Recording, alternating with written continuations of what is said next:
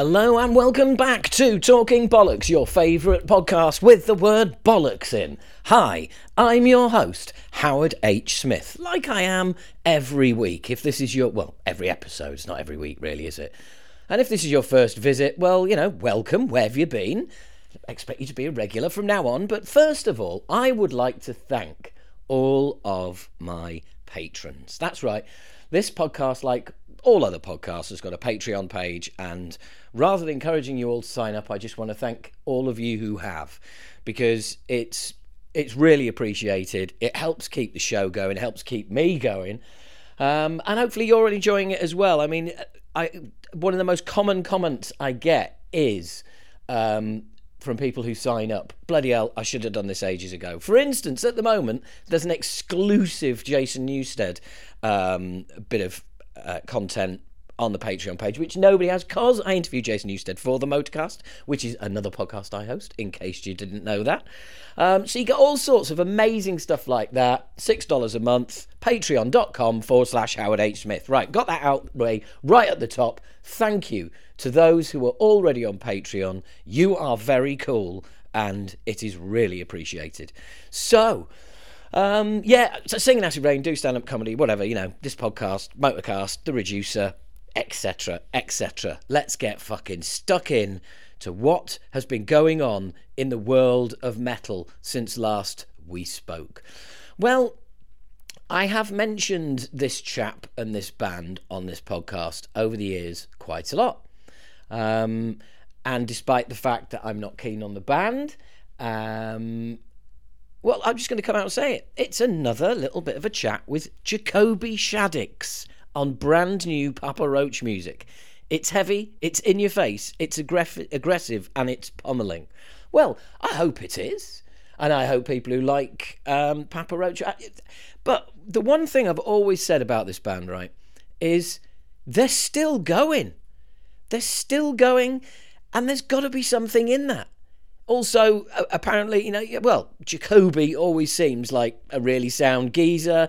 Um, I remember um, Jamey Jasta talking about him, saying like, you know, he's a proper dude. He'd come off stage and help with, and just like jump straight in and help with the loadout and you know, humping gear around.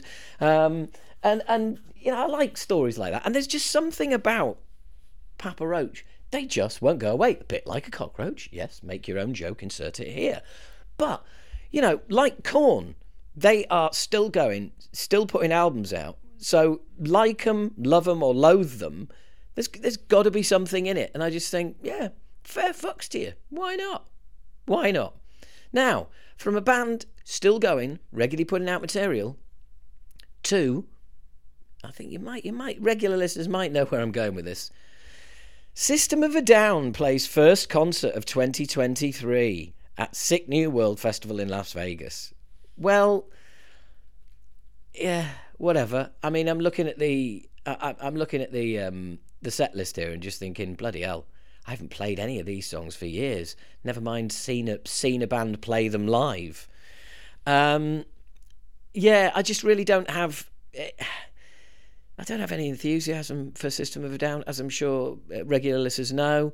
Um, yeah, it's um, in fact this is a great quote from one of the band members. I think at the end of things, when we're old and grey, we're going to look back and it'll be like, "Fuck, we were idiots for not taking the time and seizing the day." I believe in seizing the day in everything I do, and that's what I do.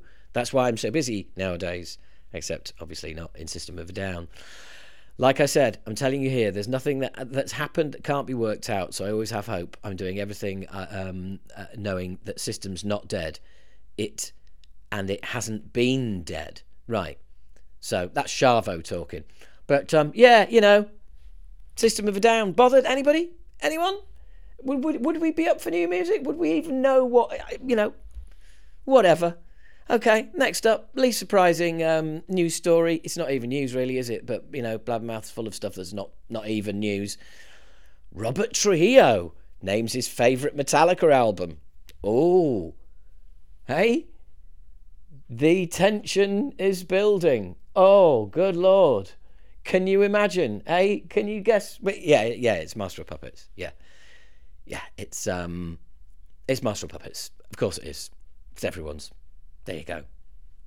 It's it's Kirk's, it's Roberts. There you go. Simple as that. Oh dear. Hey?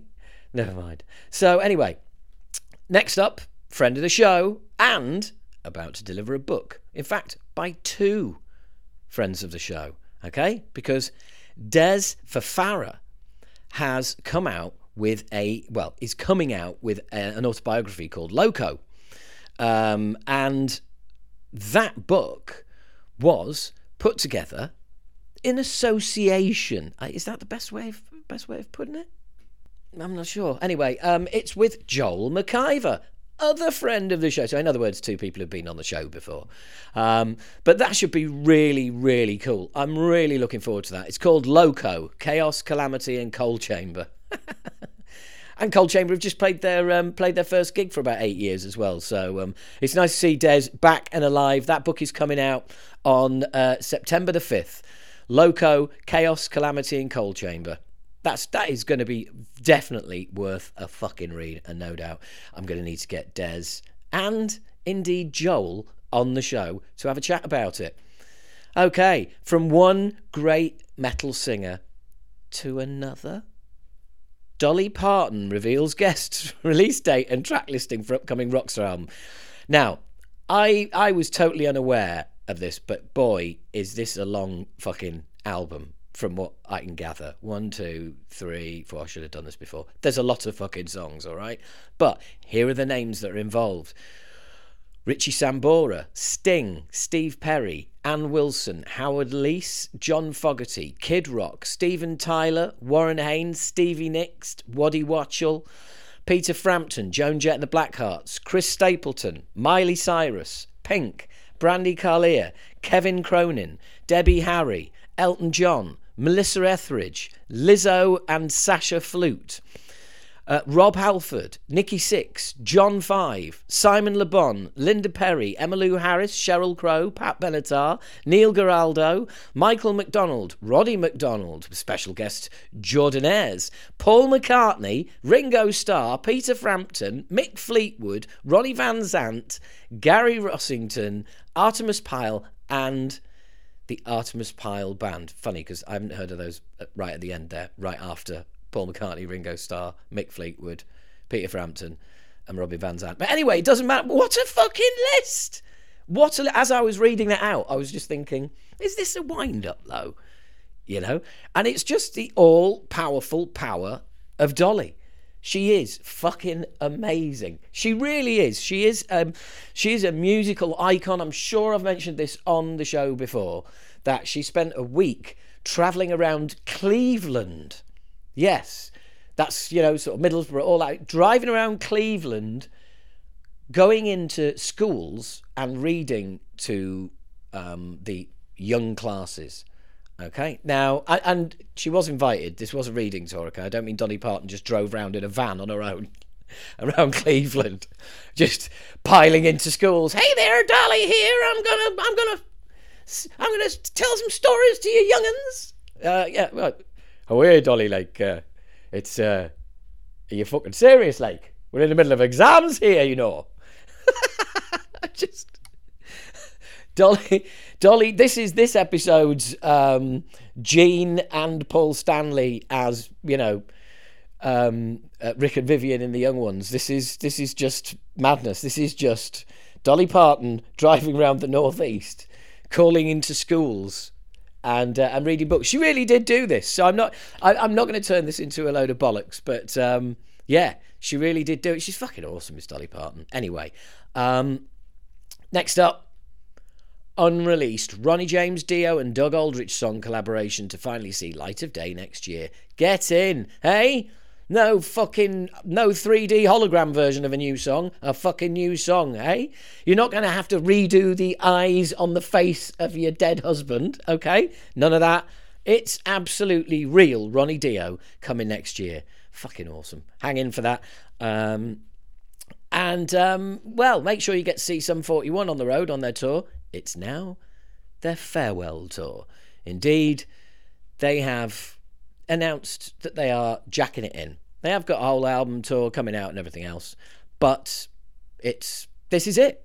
So go for it. You know, get along, if you can, I'm sure it'd be a blast. And finally, finally, finally, this is fucking ridiculous. Um, well, it's not ridiculous, but you know, someone had to say it, actually say it, and it's Dave Ellefson. It's fucking pathetic that Mustaine is still bitching about his dismissal, from Metallica 40 years later. I mean, someone had to say it, didn't they? And it turns out it's Ellefson. Yeah. Um, I mean, it. oh, dear. Anyway. Um, he responded when asked about his treatment by the band when he left. I got one call, you're fired, he laughs. And I said, What the fuck, man? Some shitty fucking people just dropped a bomb on my house, and that's it. It's not even true. It's fucking bullshit. And this is how you treat me? It was non negotiable. I mean, I asked, I said, I'm going to take care of it. Let me deal with it, and and it will be fucking done. We'll be ready to go on the road in two months, and everything will be fine. And it was, because it was just false allegations and bullshit. But Dave didn't want to know about it. I think he's getting pressure from some other people around him, and it's too bad it went it went that way because it was really nothing. Mm, okay, I took care of it, and then once the word uh, and then once the word came out that I was fired, then it turned into this big fucking thing, which quite honestly was very damaging and very hurtful and not fair. I'm glad I don't have that fucking amends on my shoulder because that was fucked up. Look, I have no choice but to have to forgive uh, forgive it so I can move on. I really don't. So I don't know what to say about it other than that. Look, at some point the damage was done, so you move on. We're all human. And it is what it is. You can't lament it. I've watched how he's treated his dismissal from Metallica, still bitching about it 40 years later, and I think it looks fucking pathetic. And it's like, you know what? Fix your shit and move on. And that's how I've chosen to deal with it. Fix your shit and move on. And that's why I put four records out in the time uh, the last fucking Megadeth record came out. And I think every one of them is good or, if not better than the last Megadeth record. All right, getting a bit far. I think the quality, and part of it is I'm working with great people, whether they're famous or not, doesn't matter. I'm working with good people. They're safe, they're reliable, and they're truly men of integrity. And I think that really makes a difference. I feel safe around them, and the creative process is fun. It's not restrictive, it's, uh, it's unlimited. And so this creative explosion has happened. And again, listen, I'm not trying to be in 85 bands, believe me, I'm not. But it's interesting that there was a sort of post Megadeth, uh, Megadeth season here where all these records came out, and rather than try to limit them and restrict them, I'm like, fuck it, put them out, let's go. In a lot of ways, it's turned out okay. It's been fine, and I'm okay. People ask, and I'm like, I'm okay. It was a kind of weird ending. Do you know what? I think he's okay. I think that's what he's trying to tell us. Although, you know, beware people telling you they're okay. Usually means they're not okay. Or it could mean that they're okay. In this case, I think he's okay.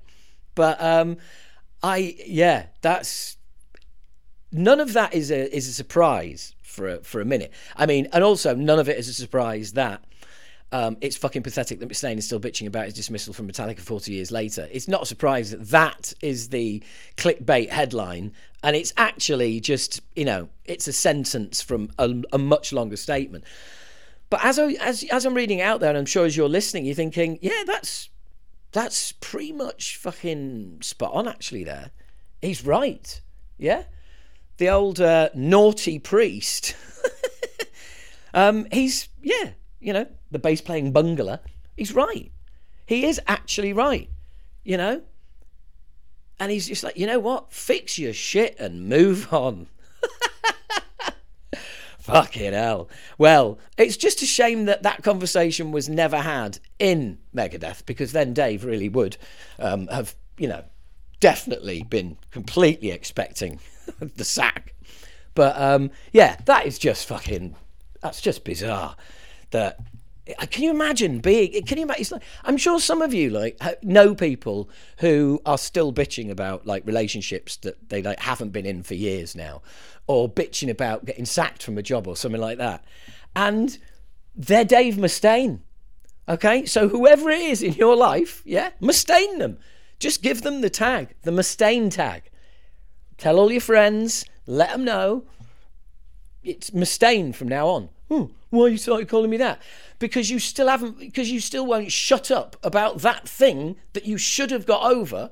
And you, it's, it's fine, as I've always said, it's fine having shit on you. Yeah, we've all got shit on us. Just don't get your shit on other people. Okay, that's life tip number one. Anywho, um, it's time for an interview. And what can I say? This was so much fun. Happening late at night after I'd done a show, and uh, Craig had spent a very long time um, doing press with the whole of the world. And then we got to have a chat. He made extra time, which was fantastic. Um, uh, we got to do it on Zoom. So if you want to watch the video, now is the time to nip over to the um, Talking Bollocks YouTube channel and you can watch the whole interview on video. However, for those of you that are not going to do that, they're going to listen in the old audio fashion. Here is a most enjoyable chat with the lovely Craig Locicero of Forbidden. So, Craig, hi there. hey, man. It's been hey. a, uh, not quite a million years. Yeah, it's been, and like, I, I'm sure listeners won't believe this. I couldn't really believe it. I contacted you to do this because I couldn't believe it had been nine years since I'd had you on, and then yeah. and then the, the the forbidden news broke. So I was kind of like, hmm, you know, this is this is just meant to be. Serendipity. Yeah, one of those dippities. Well, I mean, you know, just like I, I didn't think this was going to happen until you know an email arrived that finally flicked the switch. What I knew would to, to be a possibility, you know, this whole thing with uh, Norman Skinner. So, uh, yeah, it, it's it's weird how stuff just kind of finally finally pushes through, you know, like it doesn't make sense until it all makes sense. And then you're like, oh, because I was the last guy out of the, the five of us that are playing together now that was really on board with this. Um, you know, Norman wasn't going to push it, but that, there's a story unto itself. So we can get get into any order you want to go, but it's so, no, it, it's so cool. I mean, I, I, was thinking before we did this, I was thinking like, you know, when we had that chat nine years ago, and and at that time, like the last thing on my mind was like Acid Reign ever ever being a thing again. And and forbidden was the last thing on your mind ever being a thing again. Um and you know we've put out bands back together toured albums out stuff like that. You guys are, are now back together but you've also done so much in the meantime as well i have done a lot yeah yeah we've got a lot to catch up on um i mean besides the forbidden stuff, you know me, I'm I, I'm going to rabbit hole on something that is like completely irrelevant. But you were working with Peter Dolving at one time, and yeah, he's a, I was. He's a, yeah. he's a bit of a favorite vocalist of mine from mine like, too. Yeah, from from Mary Beats Jane days, and you had you you had a some really interesting. I think it was on the Jasta podcast where you you had a really interesting chat, and um I realized that was a long time ago, but you know, what exactly happened with that? And have, have you ever, have you ever had any contact with him, you know, since? Yeah, yeah. Um, it was well. First of all, it was a dream of mine to have a singer that was fearless like Peter Dolving. You know, um, yeah. There, you know, he's one of a kind. I I love the art. I love the artist. I I love his heart. I think he wears it on his sleeve. Uh, he's made questionable decisions in his past career before I ever came aboard, you know, and, and, came in. But but you know, once you talk to him, you realize that that's all, you know, it's just what he had to deal with, and you know, I mean, you got to respect the man. I mean, you just have to. If you to know to know Peter is to actually love him and adore him, and I can imagine years and years of of you know the true artist that he is, the tortured artist, getting you know grinding the guys in the haunted down. I could get it, you know, but I I was just excited to create something with him. And what we did admit, or you know, when we first started Dress the Dead, it was like so exciting because him and I are just talking via, you know, Facebook and emails, and I'm telling him, you know, who I'm going to get in the band and you know, that I got these guys and this guy was with me here, Forbidden, and this guy was with me in Man Made God, and then I got this guy as a sound collage. It was just exciting, dude. And he, yeah. you know, we sent him some music and then he started sending ideas back. And the other guys, you got to understand this. The other guys in the band, all three of them, were not hip to. I mean, Mark knew who he was because he liked uh, The Haunted, and his favorite album of The Haunted was uh, what he doesn't sing one? on. No, the one he says sing on. Uh, oh, it was the last one. The ver- was, uh, Versus. Unseen. Unseen, Unseen was the last yes. one. Yeah, yeah. Yeah, he loved that album. Yeah, I, good I album. Turned him on to it, but he didn't know him. So fast forward, uh, we you know we find we're we're we're demoing with Robb Flynn. Uh, you know, he recorded all the music. We sent it to Peter. Peter started sending demos, and Rob's like, I don't know. You know, he's like, I, I don't know. I'm, I'm like, I know. You know, I, I know. yeah. It, it, it's like I, you know, because he really respected Peter, but he was afraid he was going to do something unpredictable.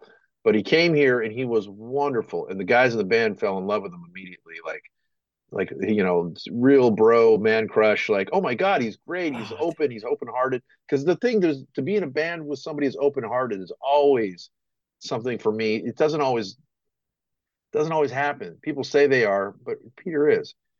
The, the, the words, yeah, the, the words you want to hear out of someone's mouth is, let's give it a try. Yeah, but he well, he came in and he stayed at my house. Uh, it was really interesting because he was allergic to pets, so we had to get an RV for him to sleep out front. Uh, luckily, my bass player had one, so we parked an RV out in front of my house, and we did vocals over a few days, and he blew everyone's mind, including Rob. Rob was like, "Okay, this is special. You know, this is really great." And then uh, we played two shows with Death Angel. He got a concussion the first night right before we walked on stage. Uh, my bass player accidentally hit him in the head with his headstock. And uh, yeah, it was it was like a, a crazy bunch of circumstances. But by the time we were done, uh, the demo was finished being mixed. We were all like on the moon, just so happy. Everyone was excited. He went home. He was excited. He he was texting me, telling me I want to come out for you know a week or two at a time so we can work on playing the stuff live and get it going. And then like one morning, I woke up and he had put a the whole diatribe on Facebook out. he you know came very close to killing himself and he just has to give up on the dream of music he has too many things going on in his life i think the strain of having people to, needing to depend on him with all the ailments like the body stuff he has going on you know vertebrae being replaced hips like he's he's mm-hmm. damaged himself being so insanely amazing live that you know yeah so he was he was he was damaged dude and uh and i love him and i never stopped loving him but we were all shocked we're like, oh, yeah. why did you do that on Facebook? You know, especially because the day before we were making plans. But when people are going through stuff like that, you have to take a step back and, and just go, you know what, man? I respect that they're going through it, and I and yeah. and you know, I'll adore the man forever, dude. I, and he knows that, you know, he knows that. I mean, and, and in that kind of situation as well, you you're right. You you you you have to realize that no matter how hurt or upset you are, it's it's not about you. It's about someone who's nope. going through something clearly, yeah, major. Yeah, but you know, to to to be completely forthright and honest, I mean, we all had our different stages of this rocket ship that fell off. You know, like it gets sent into the stratosphere, you quit on Facebook, and that you know and then then we're all we've all got to deal with the, the, the feelings and those guys got their hearts broken they just met him you know, they're like, "Oh, I just fell in love." You know, I'm like, "Dude, I've known him for years, and I'm hurt." Yeah. And then Robb was like, Rob was angry because he put his time into it, and he was super pissed, and you know, he didn't have that feeling of of uh, camaraderie and love that we had. He was just like, "This dude just wasted my time." You know, yeah. So there was like yeah. a lot of different different stages to it, and rob's come around since then. He realizes, you know, that uh, you got to respect somebody's mental stabilities, and you know, he was going through a lot. It, personal stuff at home, you know, things that aren't really any of our business, and you just have yeah. to respect it. Yeah, yeah, no, absolutely. Well, look, I mean, thanks for saying that, but I, uh, I mean, I, it's, it's, a heartbreaking story. I wasn't even involved, but it's it's it's I have yeah, feel for everybody involved. Nobody comes out of that well. Every, yeah, it, well, yeah. It took the, the, on top of that, we couldn't find a great singer for you know damn near nine months. Uh, you know, because it has to. After you have Peter, it's like you know, like Icarus, dude. You know, you get so close to the sun because he's such an artist, and what he did in 1969 alone, you know, his original version of that first song that we put out was so spectacular, and his, you know, tuned into the collective conscious of not just you know, uh, you know, Europe and and Sweden where he's from, but America and the upcoming election because it was right before, uh, right. We we were writing that song right before Trump was elected, and then we finished it right when he was you know, he was going to get sworn into office like, you know, a few weeks later. So he saw it all coming and he nailed it down. And, he, and, it, and it was a vessel for him to like really paint that picture. The music had this kind of MC5 energy to it. And he just tapped right into it, man. He knew, he said, he said, when he said he's going to call the song 1969, I was like, oh, you're on it. You know, like you're like, we, we, we have our, we're going to be great. You know, we're going to be a great band. It's just, it was devastating to not have somebody of his caliber. Yeah. So that took months until, you know, Kayla contacted me and she's great in her own special way, you know? And I was like, how do we get, how do we get so lucky, you know? Um, and that, you know, and that, and was, that's, t- that took the band in a complete, it, did it take the, well, outside looking in, did it take of course. in a completely different direction? Of course it did. Of course it did. You, you, yeah. you go from having a, you know, 40 something year old uh, Swedish, you know, artist to having a 22 year old uh, black girl, uh, you know, who's, who's like a super phenom talent, you know, like actress and like, you know, Kayla was like, I mean, she's you know, one day one it's uh, you know, she's in a band called Witch Mountain, and the guitar player Witch Mountain, we you and I were talking on one of his shows, and he and you know he looks at me Rob wrong he's great lefty plays left and but he's like you know man so that girl's to go places. I don't know if you and me are to be there but she's going places you know? And I and I love that. I was like I, I feel the same way. Like she's yeah you know, once her star catches she's off and she's running. And you know yeah. with this forbidden thing happening it you know I hope she catches I mean, it'd be great if it's with Dress the Dead, but why should she wait? You know, she's amazing, and um, yeah, yeah, I got a but, lot of love for her. Uh, well, I, I you know, it, has been it's been great, you know, watching what you've been doing, and um, and like I said, you know, I, sent that message to you thinking, God, I, you know, I, I felt bad. It's like it's been too long that you that you since you were last on the show, and then the or it's been music. just long enough. It might well. have been just the perfect amount of time to make this thing even more special. Because you know how much I, you know, I love you, dude. You've been yeah, seeing you, too, you succeed at doing this it, it, you know, being a comedian and having a successful podcast, which is so hard in a in a sea of podcasts. You know, oh, thank you. There's dude. so many. I mean, I should have a podcast too. You know, I should, oh, but I just you like, should. I you look should. around. I look around and I'm like, man, that's I you know, I do I do my occasional interviews and I'm good. Yeah, oh, I'm like dude. that's enough for, for now. Never say never. Well, look, I've got I've got stuff to tell you off off camera. But uh, two days ago, I spent an hour on a Zoom with a certain Mr. Jason Newsted. Oh, nice. Yeah, yeah. Um, because it, it was for the Motorcast because I do the I do the the the the official Motorhead podcast called the Motorcast. Right. And um uh and J- Jason came on that and um oh man, yeah, very cool, very cool.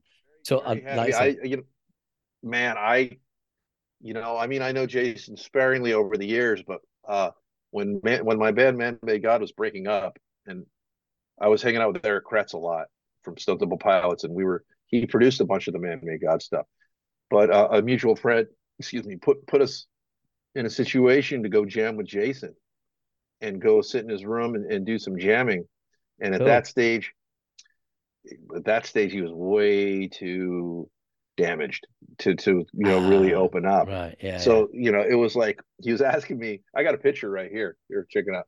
This is the day we went. That's it. That's Eric and me and and and Jason. Cool.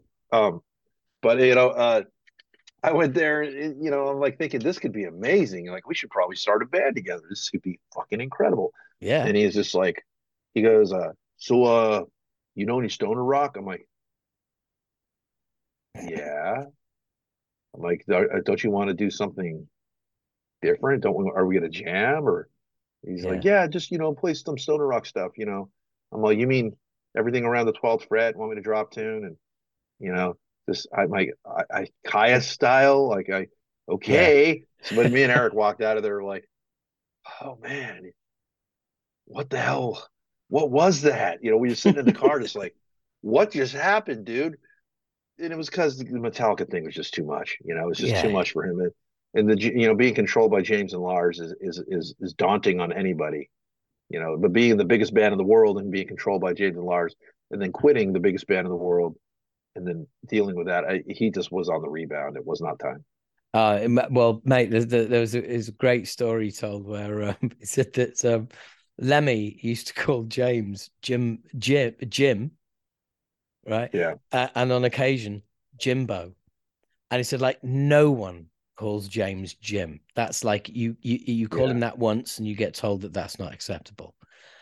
But Lemmy used to call him Jim. Of course. And that was a and Lemmy knew that Lemmy was the only person who knew he could so he just used to call him Jim or on occasion Jimbo all the time. Hello, Jimbo.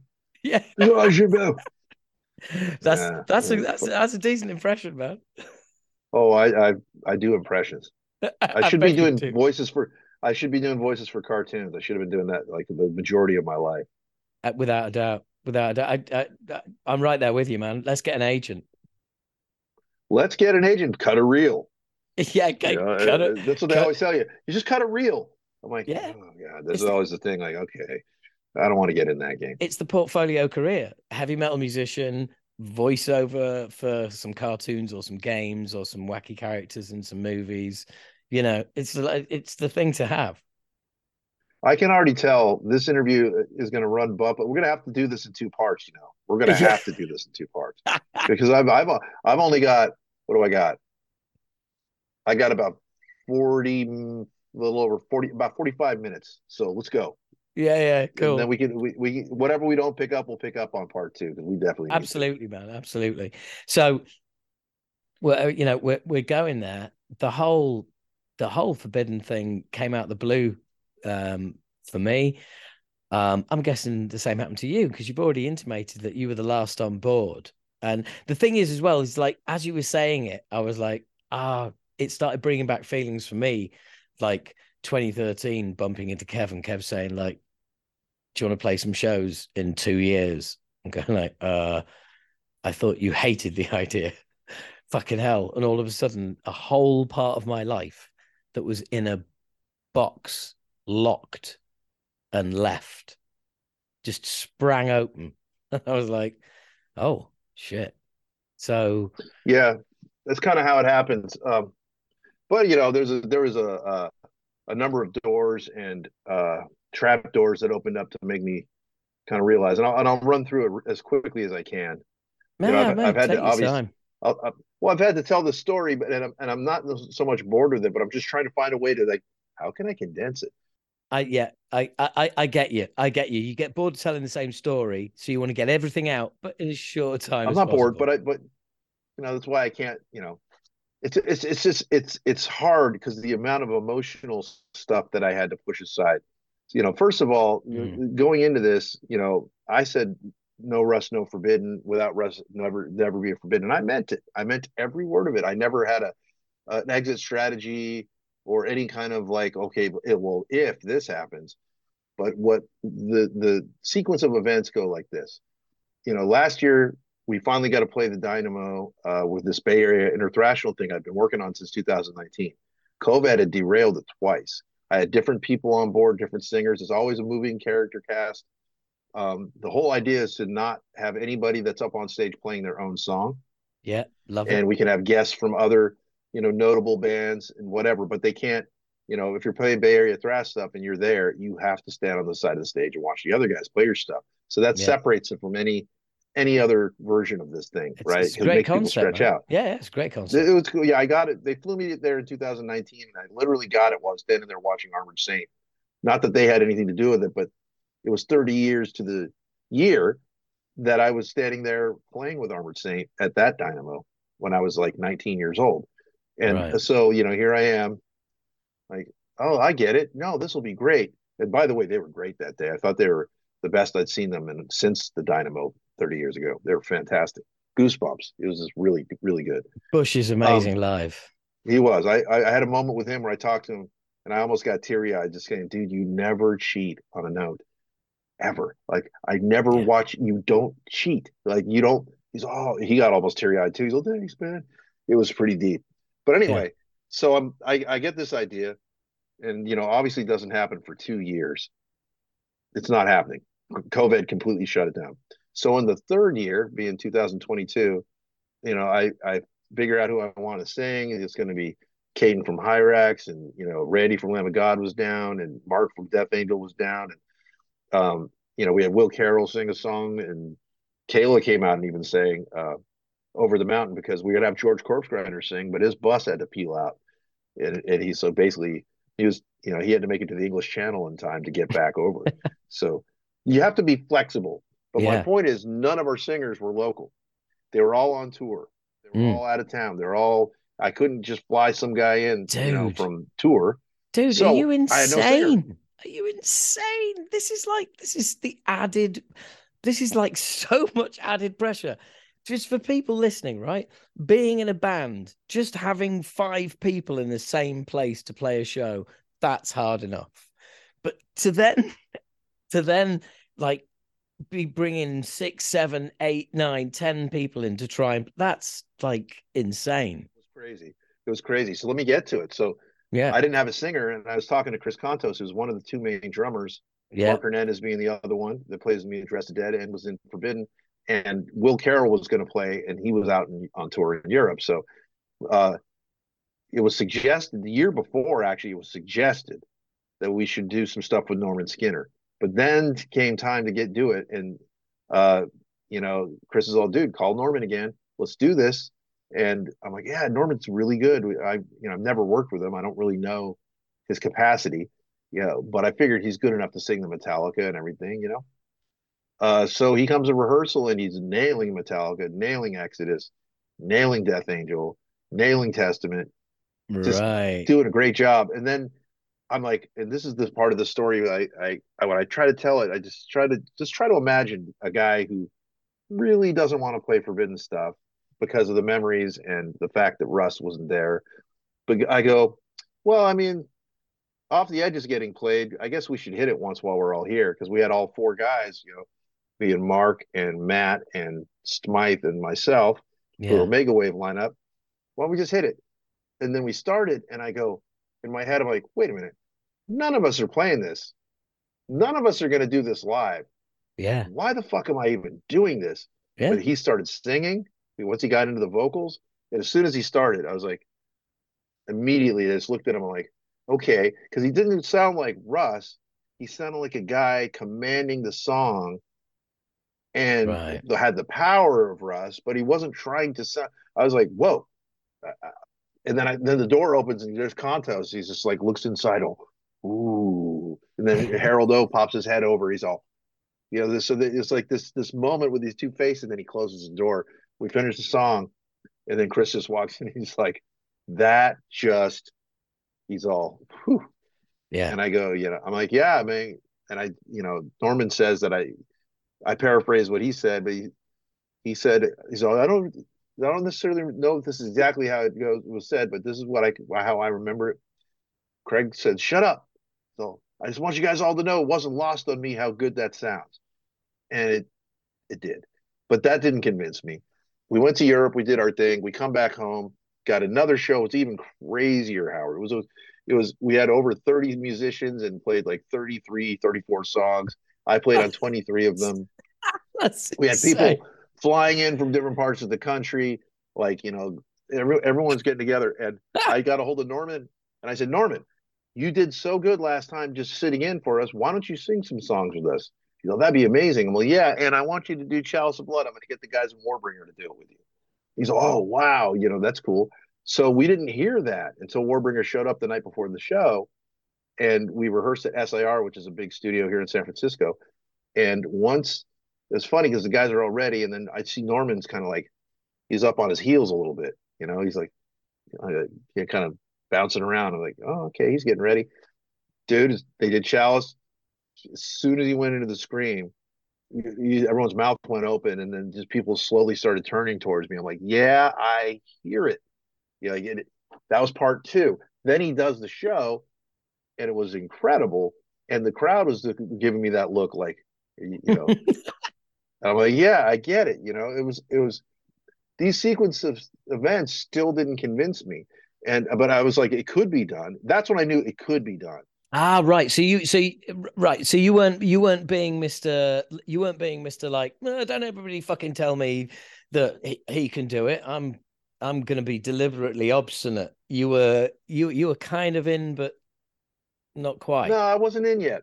What I was, right, okay, I, I, wasn't in yet. I wasn't, and I didn't have that attitude about it either. I had an attitude right. more like out of deep respect for the past and the fact that Russ, you know, can't do it. I just don't see it. But a sequence of other events kind of led down to the road where the day I get a, you know, I get an email from Alcatraz Festival, and it, and I'm paraphrasing again, but it literally was cut to this: Would you be interested in taking Anthrax's spot this year at Alcatraz for the 35th anniversary of Forbidden Evil as an exclusive one-off European show? And would you be interested in having another singer since Russ is retired? And would you also be interested in having Chris Kontos play drums because it makes a great story? Wow. Somebody's been doing their homework. No, they weren't, dude. They weren't. And, oh, and I know the oh, guy. What? Yeah, he, just like you getting a hold of me, he was taking a wild stab at it. Wow. But he knows I play with Kontos in the boneless ones. Yeah, so, yeah. You know, but but see, that's that's the other rub. So I, I literally am sitting here, dude. I just I lean back and I'm like, oh, the universe is telling me something. okay. I call my manager. I'm like, look, dude, we just got this offer for Forbidden. I never took it seriously, but there's Norman. I have, you know, Matt and Steve want me to already do this. They've already like kind of nudged me and say, you should really do this with Norman. So yeah. I think we should do it, but I'm not sure about the drummer yet because I don't want to push my luck with Chris because we're already friends and play together. And, you know, so I, uh, I called him Matt. He's like, yes, immediately. He's like, he's, this exact quote was, I was waiting for you to finally realize it was time to do this. and then Steve's, same thing. He had just lost his wife to cancer a few months earlier. Oh, and the timing for him was like, this is amazing. This is, you know, this is what Nikki would have wanted. His wife was a huge fan. Yeah. Um, I saw, I, I can't even tell you how much this means to me. I'm like, oh, that was great. And then I called Norman, and Norman's like, yes. Like, I didn't even have to get a sentence. I go, yes, I'm in. Like, what do you want to do? You know. So then I had to figure out the drummer thing, and I I did call Chris before I made a bunch of calls, and I said, "Dude, I'm going to be doing this, and it's not going to put the boneless ones on the back burner for me because we have different worlds. So, do you, you know, is this something we should examine, or should we not examine this?" And um, he said, "You know, you're probably right. Here's some drummer." He gave me a list of drummers, and I was going to contact all those dudes, uh, and I did, and everybody wanted to do it, but they all live out of town. They all didn't have, you know, like the amount of time that it takes yeah. to get a forbidden set together takes months. Yeah. It's not weeks. Yeah. It's not days. It's months. So uh, I, I swung back around. I said, look, bro, I can pull the trigger on any one of these guys, but you're here. You're my brother. We play music together. We have great chemistry. Yeah. This will put you in a position where you're being seen in the big, big stage again. Yeah. Are you going to be resentful if you're watching me do this, or are you going to be with me doing it? oh, nice. And he's all, let's do it yeah. let's do it. You know, so yeah. we made that decision, and that's how the lineup came together. Cool. And you know, uh, it was it was very uh, organic and real. And you know, I mean, people are like, uh, a few people have asked me, it's like, well, what's up with with Mark? Well, Mark had had actually had to quit the band and leave in 2011 because of family stuff and shit he was going through, and we had to cancel an entire tour. Our European tour was canceled a week before the tour.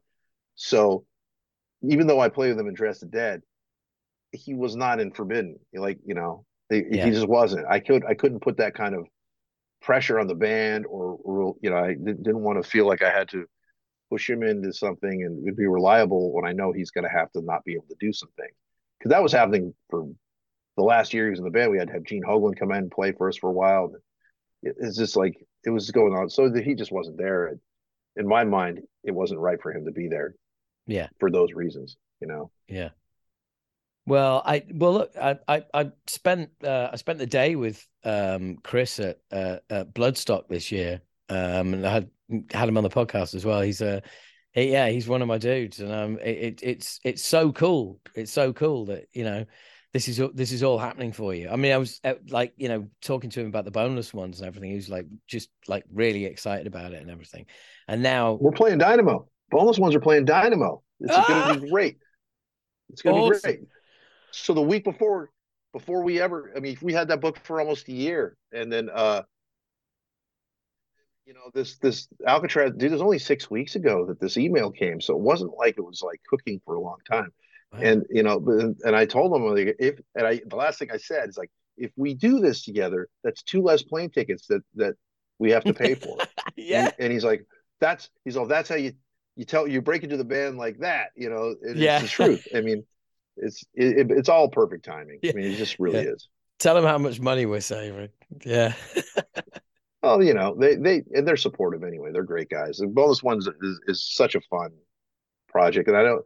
I hope to keep doing that for years. I hope that there's always an avenue to go and play music that's just super carefree and you know yeah. effortless. And it's got all my old influences you know my old thrash stuff and my old hardcore influences and rock and roll influences. They're all tied into it you know so it's fun.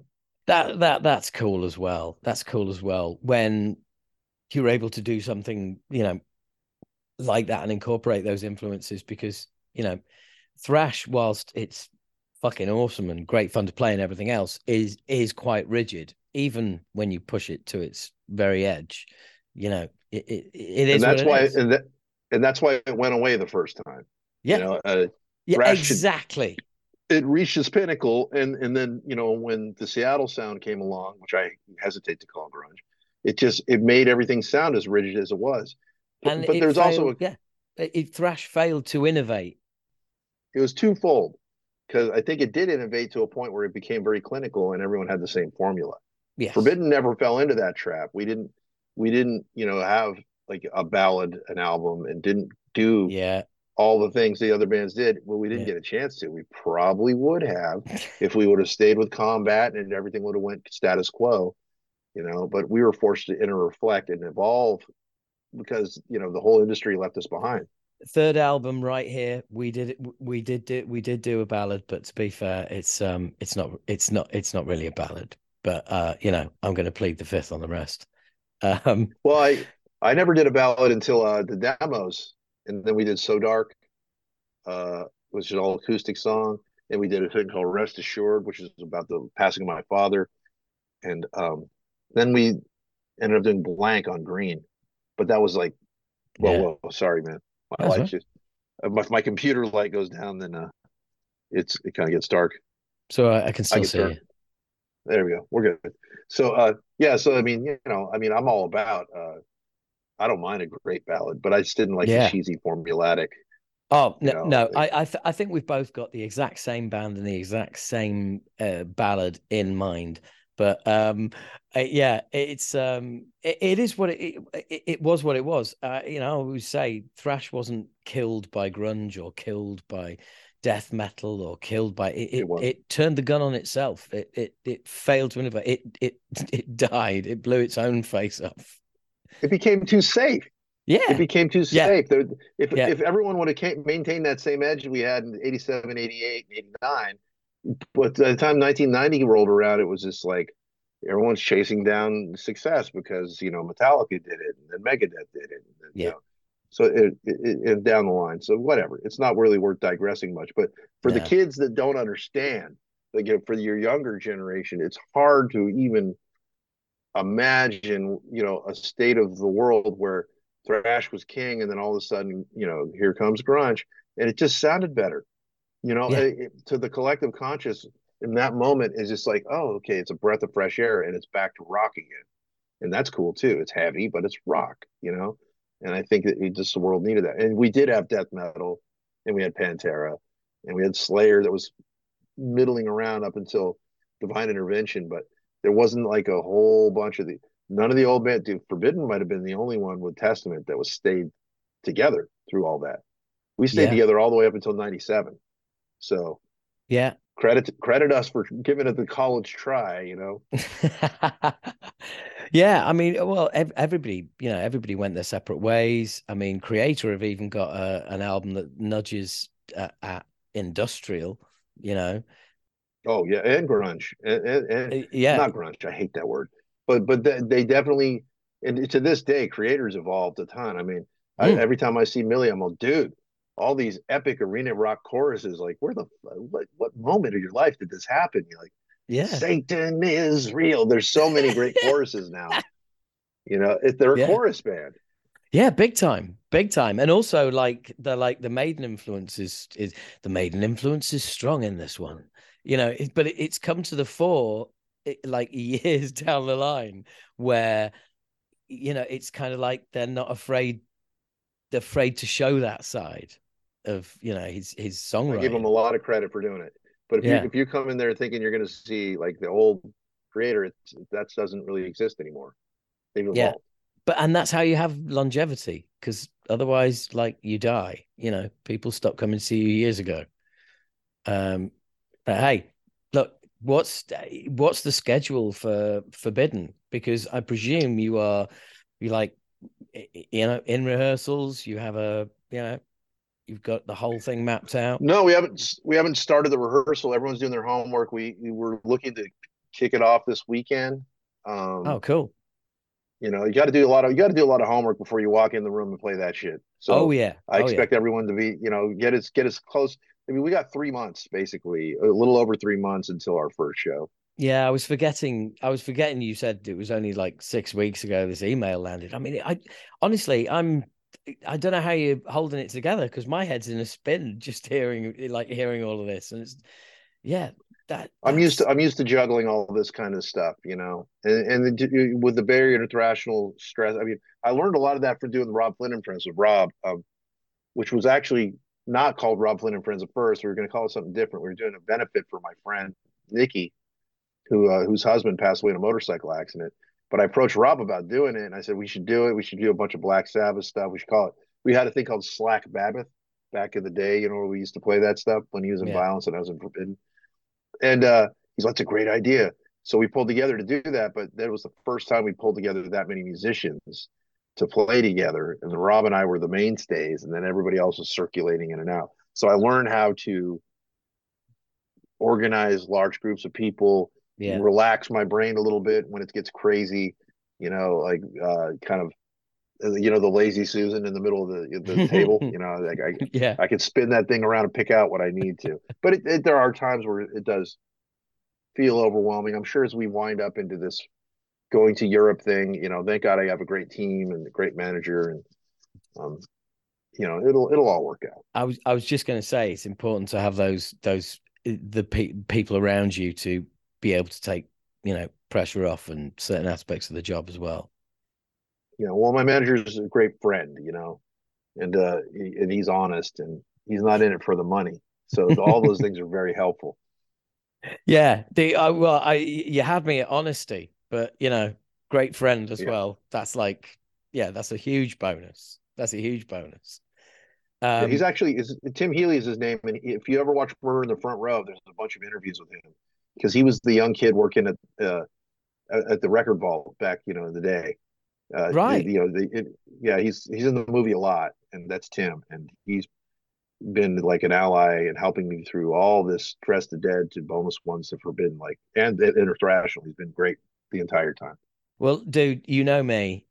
I've got the movie and I've got the book about ten feet across the room as well, uh, because you know the book came first, and the book is the thing you want, and the movie is great but the book is fucking epic. Well, I got the book at the first signing with with Harald and uh, Brian, and that there's a great some great pictures of that day. What was the funniest story about that day was my you know, Craig Behrhorst, who used to play the Ruffians. Um, we were both there with a you know I was there without my wife and he was there with his wife, but we both walked up at the same time and handed the books, and they and both Harald and Brian mixed up who was who, and they both like crossed over like you know, for Pam for him and Alice for me and like our wives, and it was just hilarious. We're just like looked at it, we're like, dude, so perfect, like so perfect. Just knowing Harald and Brian, it was like the perfect thing. Well, um, yeah, I, I, I'm funnily enough, um, I um, I got my book. I think God, I, it, I don't know if there was a UK launch or something like that, but I, you know, I I just uh, one of the first people to get it, and um, it's just yeah, it's just it's like a it's like a history book of thrash metal. You know, the origins, yeah. where it came from. It's absolutely incredible. Because it's turning into an advert. yeah, it's it's it's it's it's cool. I, I feel blessed to even have a, you know a few pictures in there forbidden at any stage. you know, they didn't put us up there in our in our glory heyday. They went for the earliest Forbidden Evil days, and I, I thought that yeah. was cool. Well, the speaking speaking of um, um, going back many many years, occasionally um, I get tagged or Acid Reign gets tagged in a picture of you many many years ago, um, wearing an Acid Reign the Fear T-shirt in a shot, and I was I was looking at, it, I was thinking, did I give him that shirt? Yeah, you did. Isn't it me and Tim Calvert together that are in that? Yes. Picture? Yes. Yeah, it's a great. I almost posted it the other day for his anniversary, but it, yeah, I save it for another year. You know. Yeah, um, man. Yeah, no, you gave you you were front and center back in those days. You know, uh, extrovert, and so was I. So we got along real quick. Uh, yes, yeah, yeah, yeah. I'm, I'm, yeah. I'm remember. It's like, it's like, well, you know, you seek each other out, don't you? You know, and mm-hmm. um, uh, yeah, and I because I, I was thinking because I was thinking, oh, maybe he got it from the label, and I was thinking, well, hang on, we were on a different record label, and then that got me to thinking, yeah, you, I must have given him that shirt, but that was that's that's kind of like, you know, that's what we were doing back in the day, isn't it? It's like that's all we could do would wear each other's shirts. Yeah, we would always show up with like something under our arms, hand the bands, you know, when they come into town, and then hopefully you get your somebody wears a shirt, and you have a picture that lives on like that. Yeah, and uh, yeah, I I was absolutely positive that it was, and that was um, that was you were you were touring. Um, that was when Bostaph had broken his arm, wasn't it? Yeah, the first time through. Yeah, he he broke his arm while we were somewhere in. Can't remember exactly what city we uh, we were in in the UK. But yeah, he broke it out there. Oh. And the beginning of that legacy began. The one armed drummer legacy oh. that, that kind of paved his way into getting in, in Slayer, you know? Yes. Yeah, yeah. I'm I'm starting to I'm this is start I'm starting to piece together a story I've heard about um I think I heard this from Phil Rind on that tour about people getting thrown through windows in Bradford. Yeah, but that wasn't the Paul thing. Um well the story, yeah, the story at the time was that he hurt himself loading gear. But the real story, which I won't get into the particulars, where him and Russ were at each other. And Russ was like needling him. Paul turned around and punched a wall uh, that ah. was in a castle that had like, you yeah. know, two foot thick, uh, uh, you know, stone uh, stone walls, yeah. and he didn't know. He it, it, was like it was a curtain in front of it, and he went pow, and he, oh. yeah, and and I had strep throat that day, and so I was out uh, at the doctor getting antibiotics, and I come back and everyone's just got long faces. Like, oh. Oh, and then you know I see Matt. So tour's over. I'm like, what do you mean tour's over? What's going on? They'll talk to Paul. So I went and found Paul, and he's all, dude, dude, don't even ask, don't even ask, dude. You know Paul. I said, dude, dude, don't, no. He's all, yeah. I'll, I'll play. I'm like, how are you gonna play? He's all, we'll see you tomorrow with sound check, but I'm gonna play. I'm gonna fucking finish this thing. I'm like, so of course I had my doubts. I'm like, okay, but yeah, he he did it at soundcheck. He just changed all his fills into feet, and uh, he found a way to do it. And it was just the the, the, the you know the one arm drummer legacy was forever, uh, you know, started through a, a happy accident. Yeah, and, I, uh, I, I saw that I saw you on that tour, and um, and it fucking killed it. And everybody said the same thing. It's like if because at one point you know, you say, and like, you know, let's hear it for our drummer Paul, who's, you know, playing with one arm, you know, and he's holding up in his arm in a cast and all the rest of it. And every, and, and, and quite a few, I mean, I knew, but a few people around us were turning around going, uh, why did they tell us? I'd never known. Well, you got to cheer for a guy who's putting the effort in. I mean, yeah, oh, yeah but what they were saying was just like, that's amazing. Like, like nobody knew. Yeah, it was wild. It was wild. I, I honestly at the time felt like he was playing better because he was he was more focused, aligned with the groove. Like it was Forbidden became a little groovier when he had one arm, and, uh, and that was helpful, helpful to play to. You know, uh, you do realize that that is you do realize that's the line that Blabbermouth chop out the interview and and, and post as a news article. more power to him.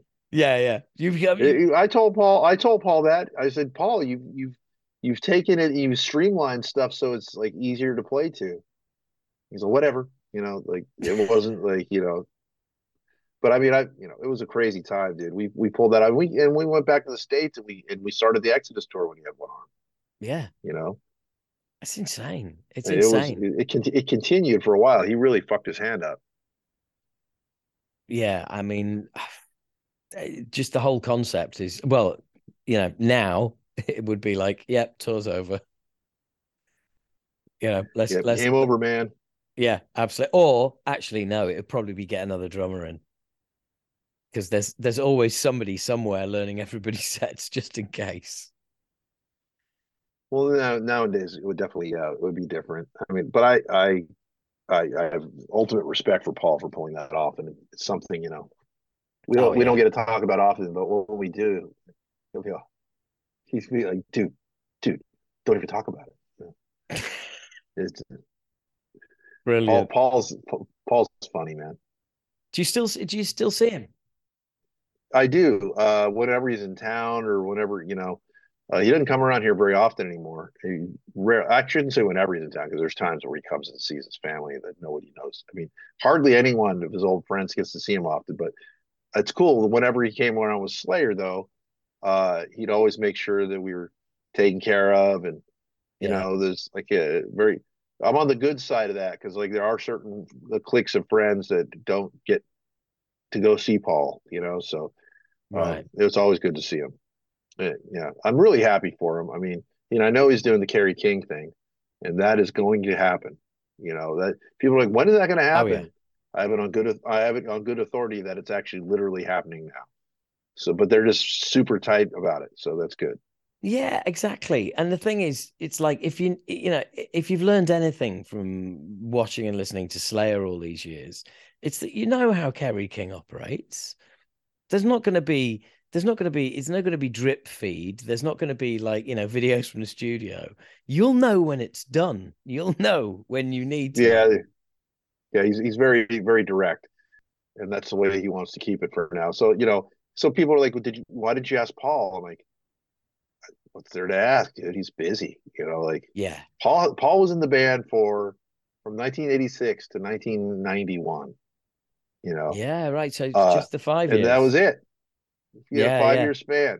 Yeah, you yeah. know, and, and it might have been the beginning of '92, but it was basically that, and that was it. You know, and he hasn't been in the band since.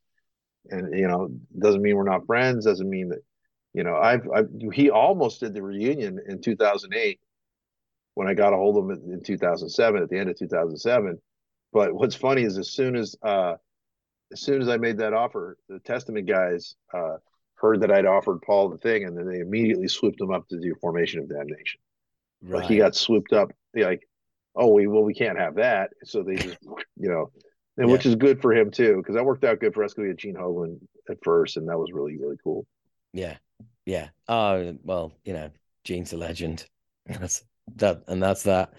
Um, so um, I, look, I, I have been, I've I've got to get in touch with Paul somehow because it's been like so many years since we spoke. But um, I like I I remember um, you know I remember being remember being on your bus back back in the day, and and it, like you know he's kind of like an extrovert guy as well, from what I remember. A little bit. I think he's a little more introverted though. I, or you know, you got to get a few drinks in him before he he lets loose much. That was the version. That was the version I met. Yeah, that was the version I met. Yeah, and I don't know how much he drinks anymore, or if he drinks anymore. I don't keep up in that. I, yeah, yeah. I mean, yeah, but yeah. He calls. Uh, he would say that it is what it is. That's that's water under the bridge, dude. For uh, what, six six was it uh, half a dozen of one, or those six? Was it? Was it? No, there's uh, a dozen of one, half a dozen of another, six dozen of one. I don't know what it was, but we always used to say six dozen of one, 72 of another. We'd we'd always make fun of like the little phrases he did. Yeah, it's six of one, half a dozen of the other, isn't it? Yeah. Yeah. So we'd be six dozen of one, 72 the other. You know, we'd uh, we we he used to hate it because we just like riddle on his uh his quotes. Yeah probably probably drove probably made his decision easier to join Slayer. He's like, I don't have to listen to that shit anymore. Good. yeah, but that's what drummers are for. Drummers have always got some kind of some kind of quirk or some like odd thing, you know. And people think it's a cliche. Sure. I'm like, look, just look at the Muppets for fuck's sake. It's not subtle. Yeah. Yeah, I've, I've I got to say, you know, that kind of leads into, you know, like just I've been so lucky, Howard, to play with so many great drummers. You know, starting with Paul to Steve Jacobs, who was just as good, but people again they didn't care. Like you know, whoever, he's, he's not in Slayer. You know, they, yeah, yeah, yeah. Steve was incredible, and he damaged his shoulder over the years, so he didn't even play anymore. And uh, but you know, from him, and then uh, you know, I, I then Eric Kretz from Stone Temple Pilots came and played in, in Manmade God for a minute after Steve got hurt. And then I got a, I was lucky enough to play with Gene Hoglan when Forbidden reformed, Chris Kontos when Spiral Arms was rolling, you know, Andy Ho or Andy, Andy Hoglan, Andy Galeon, you know, uh, which is Sasha Horn took over, which is Mark amazing. Hernandez, Sasha Horn. There, wow. Yeah, Andy's great too. The, the, you know, all the way to Chris Kontos again in this band. Yeah. Uh, you know, all these guys, you know, and Mark Hernandez was was great. His time in Forbidden, he was he, excellent, and and with Dress the Dead too. So, I've been lucky. I've been very lucky, dude. That is that is a list of drummers. That really is. Yeah, I've been very fortunate. You know, and, and, you know, people say you're lucky to, and I, that is true. But I also offer a drummer something, a challenge. You know, to, to play to play to things that that make them stretch out. So it, it's it's copacetic. Yeah, and also, uh, you, know, I, you're lucky, or do you make your own luck? I, I think there's a I think there's a lot of making your own luck as well. There's things don't things Yeah, don't just sure. fall into your lap. Some things do, some things don't. Some songs get written overnight. Some songs take a fucking year. You know, it, it's just there's no direct any. uh, Not to get too philosophical about it, but there's really no 100% of anything. you Yeah, know? it's uh, it's it's different different stories for different situations, and the most successful people are the people that are happy with whatever they're doing. You know, Yeah. and, and it's not how you measure your, your success. If it's all financial, then I, I'm I'm not successful. But if it's the amount of work and uh, great music I've created with some incredible people, I'm wildly success, you know, successful. I, I'll, I'll take I'll take door number two on that. I always and the reason why I'm not jaded is because I do that. I don't yeah, feel as like torn down by the business or anything as as some of my peers that have been. Yeah. And most of my peers are paralyzed yeah. yeah. to to Business. branch out and try different things. You know, they're they they like, no, it's got to be. I got to do what people know me for, and I'm and I've kind of stretched out beyond all that stuff. Yeah, yeah. I, I, well, you know, it, what were we saying about Kreator? You know, if Yeah, that it, it- credit for them. Yeah, it, it's it's that that's the only way you can survive. Like evolve or die, you know, or be trapped. in- Adapt or die. That was the last Forbidden record. That was the first song I wrote. The first song I wrote for Omega Wave. Oh, dude, you're on it. You can tell this is the last interview of the day. you you you you like perfected this shit now. Well, no, that's not why. But I've, I've I've always been good at like uh, off the cuff. That's why that's why I knew this was going to be good. I just knew the talking to you was going to be fun. Oh, good. Oh man, I, look, I've had so much fun. I know, I know you, I know you've got a rush. Um, what I'd like to do is do, um, is do part two after the show. You want to do it in a few months? That's fine. Yeah, let's do part Yeah. two after the show because then we can do this, that, and then we will have like two amazing parts. Does that sound cool? Yeah, that makes a lot of sense to me. I mean, this is cool. What I, I like, I, I just got to say, chopping it up with you is great. Or what I like is how it didn't talk about all the same stuff. Um, I appreciate that. And I, No and I would have talked about that happily, you know, but I think there's a lot of history there that people see that obviously we have, uh, that, you know, it's kind of tangible. Yeah, exactly. And the thing is, it's like, um, uh, I, I actually the the podcast that comes out I'm releasing tomorrow is an interview with Knox from um Enforced, um, Oh, cool. and and I, and I I know him really really well, and they've got a new album out which we spend at least five minutes talking about. You know? Yeah. and and if you want to, you know, if you want that podcast, if you want that what album You know why why that producer? What's this song about? There's loads of them out there. I just prefer to just like have a chat. Yeah, talk to the yeah the person.